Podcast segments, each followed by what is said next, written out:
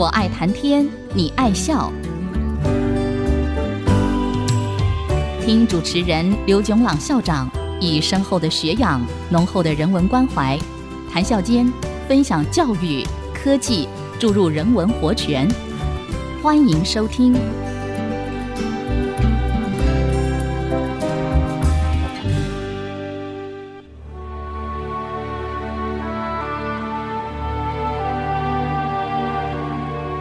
听众朋友，大家好，欢迎收听《我爱谈天，你爱笑》，这里是爱惜之音广播电台 FM 九七点五，我是刘总郎。今天我们要讲的题目是网络诈骗。首先，什么是诈骗呢？那是以虚拟的事实。或者隐瞒事实真相的方法，骗取公有或者私有财物的行为。诈骗不会使用暴力，而且通常会在和谐融洽，甚至欢欣喜悦的情形之下进行。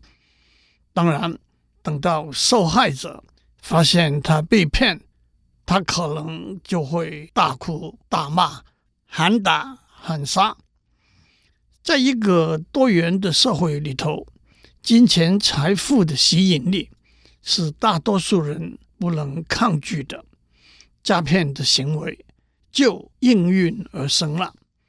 首先，从心理学的观点来看，专家指出，主要有五种心态导引一个人上了骗子的当。第一，你对我好，我也对你好的心理状态。例如，骗子说：“我会替你安排一个特别优惠的投资机会。”这可不是随便任何人都可以得到的机会啊！受害者感激之余，就会产生一份回报这份恩惠的心情，掉进这个特别优惠的。投资机会的陷阱里头去了。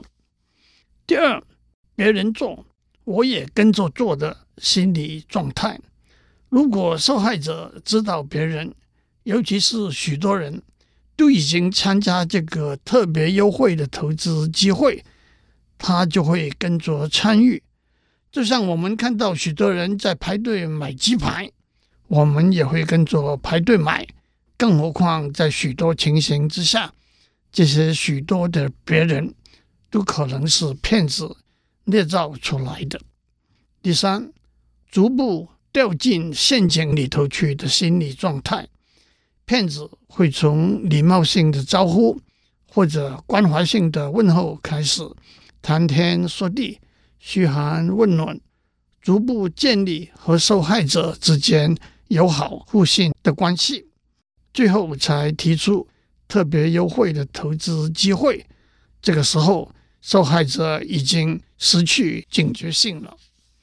第四，担心错过了好机会的心理状态。当骗子说名额有限，明天中午就截止报名了，受害者会有机不可失的焦虑，而迅速的做出没有经过缜密分析思考的决定。第五，我们彼此都很相像的心理状态，骗子会尽量缩短和受害者之间的距离。原来我们是同乡，我们都是双鱼座的呀。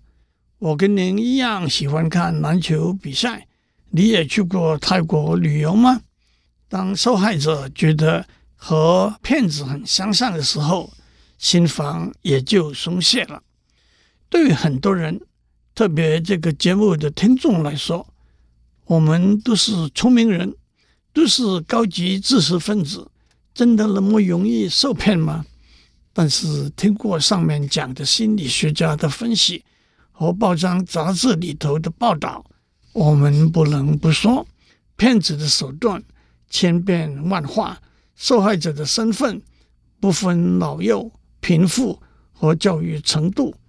都会掉到陷阱里头去。自古以来，诈骗的方式林林总总。不过，我们也可以把诈骗的方式分为：一、面对面的诈骗；二、电话诈骗；三、网络诈骗。对骗子来说，面对面的诈骗有察言观色、营造环境和气氛、随机应变等好处，但是一对一甚至多对一，花费的力气可能比较大。电话诈骗只闻其声，不见其人，妙龄少女的声音可能来自老太婆的口，台湾国语和北京京骗子。应付玉如，而且现代通信技术发达，诈骗集团的总部可能设在南半球某一个偏远的国家，根本不可能追踪。不过，这还是一对一的诈骗方式。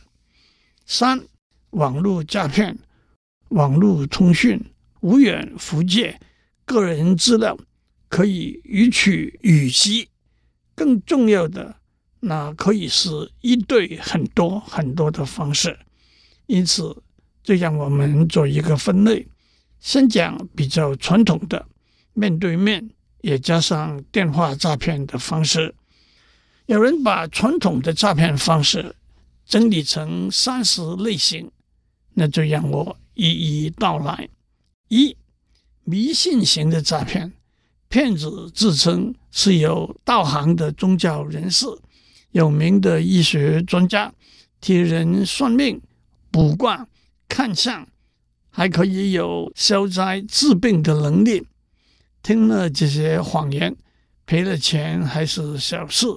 还有许多例子，连命也赔上了。二、丢物型的诈骗，这就是所谓实物平分型的诈骗。骗子可以让受害者看到他假装在地面。捡到假的首饰或者假的金钱，就说让我们不要报警，私底下平分这笔横财吧。接下来建议受害者负责暂时保管这份横财，但是受害者得提出一些财物作为保证，然后就一去不回了。三、婚姻介绍型的诈骗，男女双方交往一段时期。获取信任，骗子会提出财务的要求，然后就失踪了。我们也听过，在伊拉克战争中退伍的美国高级将领和台湾女性交往，一再要求机票的费用来台湾商聚的故事。四、中奖型的诈骗，骗子会说中了某些商品，例如香烟。化妆品、家具等的彩票，愿意以低价把彩票转让给受害者。五、赌博型的诈骗，用扑克牌、象棋等作为赌具，用不正当的手法，例如换牌、偷牌，以及由同伴传递作弊的讯号，达到诈骗的目的。不过，让我打一个岔。有些赌博的形式都是完全按照规矩进行的，只不过是以巧妙刁钻的专业知识来取胜而已。例如，象棋的台主摆了一个红黑对弈的棋局，下注的人可以随意选任何一方。其实，外行人看起来比较强的一方，最终是会输给。看起来比较弱的一方。另外一个游戏是人字加一笔，成为另一个字，赌注是十元，能够写出五个字以上的奖金是一百元。其实连同简体字和一些偏僻的古字，可以有不止十个答案。不过，让我们以五个字为目标。让我先送您两个答案：大小的大字，一个两个的个字。不想听到其他答案的听众，请关上收音机。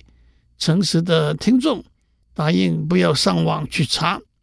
答案是“以及”的“及”，夕阳的夕，膝盖的膝。六，兑换型的诈骗，用假的外国货币换取当地货币，或者用大字写出很优厚的汇率，其实底下小字写出附加的手续费等等。不过，让我讲一个自己亲身经历的故事。有一次，我到东南亚一个地方旅游，下了飞机，就在机场一个兑换货币的窗口拿出二十美元换成当地货币。换好之后，我数了一下，告诉窗口的服务员，他数错了。他数了一下，道歉说：“的确数错了。”再数之后。交还给我，我再数一下，还是错的，这可是高招。七，碰撞型的诈骗，在比较偏僻的地方，一个陌生人走路时和您相碰撞，说是您把他撞倒了。也有一个老太太，请您扶她过马路，走到马路中间，她倒下来，说您把她推倒了。要求赔偿。八，突发型诈骗，骗子在明知一个人无法和家人直接联络的情形之下，会冒充警察、医师，电话告诉您的家人，您有意外事故，必须立刻汇款解救。九，借用型的诈骗，骗子借用您的手机。拨一个发信者需要付出昂贵通话费的号码，或者借用您的手机、脚踏车、摩托车逃之夭夭。十，调包型的诈骗，诈骗的购物者在付钱的时候，先拿真钱出来给店主，然后以重新数一遍或者其他理由把真钱拿回来换成假钱。再还给店主，但是反过来也有诈骗的店主，客人选好了东西，付了钱，包装的时候把次等甚至砖瓦石头塞在盒子里头。对这种诈骗行为，我也有一个故事。有一次我在东南亚地区旅行，正好看中了一份礼物，买下来作为日本一位朋友的女儿的结婚礼物，店员说会包装好，按照我给他日本朋友的地址寄出去。后来我看到我日本的朋友的时候，他一方面谢谢我寄给他女儿的礼物，另一方面又含含糊糊的暗示盒子可能是空的。我想基于礼貌，他不想明说，我又不敢明问，所以我只能说我大概。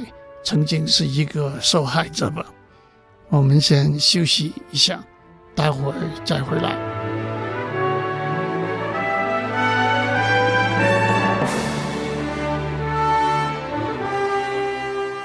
欢迎继续收听，我爱谈天，你爱笑。我们在上面讲过，诈骗的方式千变万化，不过有人整理了一下。罗列了三十种诈骗的类型，我们在上面讲了十个，这样我们接着讲下去。十一，索贿型的诈骗，骗子以一个虚设的公家单位或者私人企业的业务员的身份，约见一个供应商的负责人，谈一个虚假的采购合约，趁机吃喝玩乐。甚至索取预付的回扣。十二，设立阵地的诈骗，骗子用假的文件为掩护，租了一个很好的房子作为办公室或者老板居住的地方，然后在附近的商店赊欠商品，或者餐厅赊欠大吃大喝，或者在房东面前。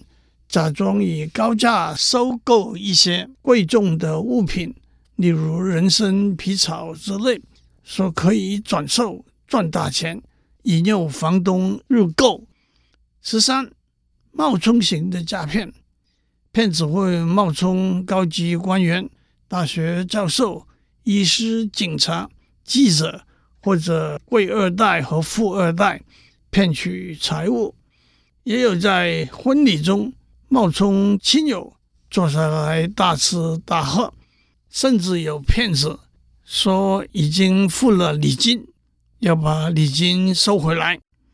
十四，换证型的诈骗。骗子准备了好几张伪造的信用卡，趁机会用伪造的信用卡换取受害人的信用卡，再想办法套取密码到 ATM 拿钱。十五，合伙型的诈骗，骗子说服受害人一起合伙做利润可能很高的生意，例如茶叶、电子元件等的买卖。然后说资金不足，请受害人先垫付一下。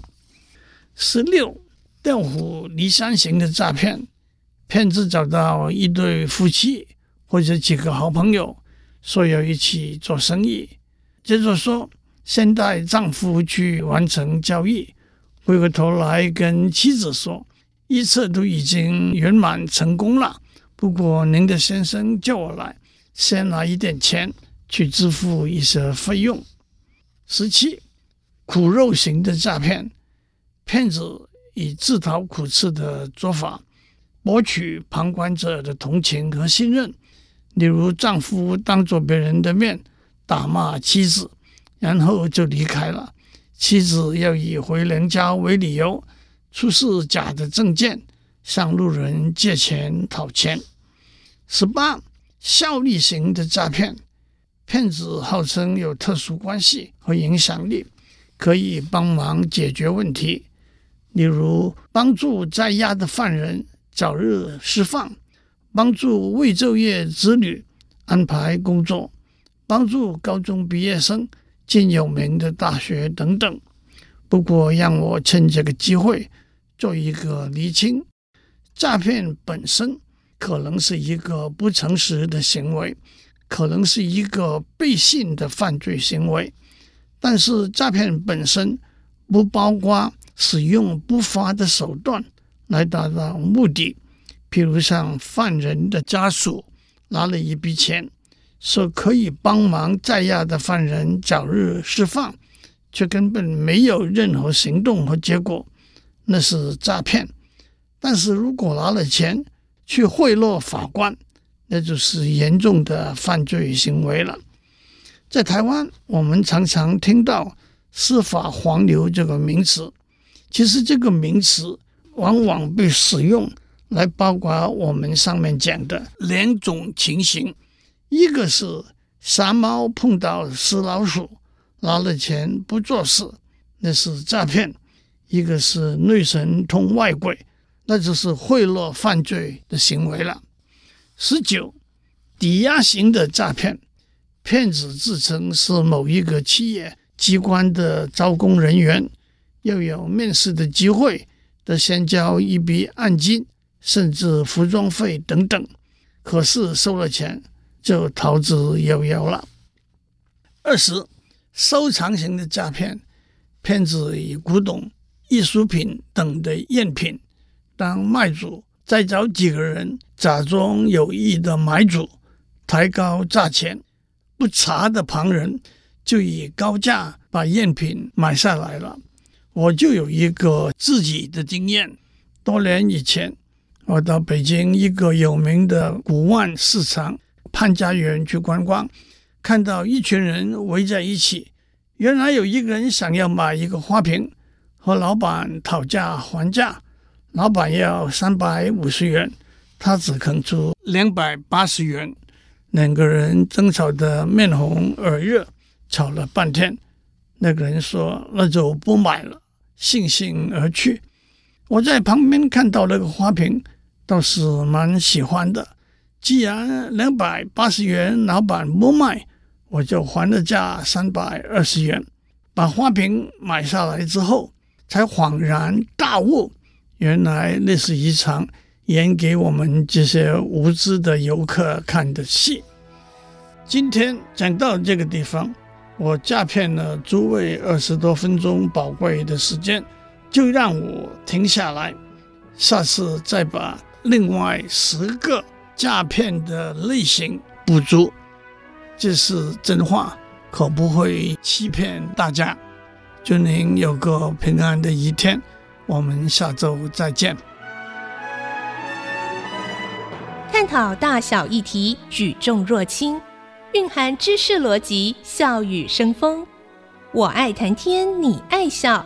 联发科技真诚献上好礼，给每一颗跃动的智慧心灵。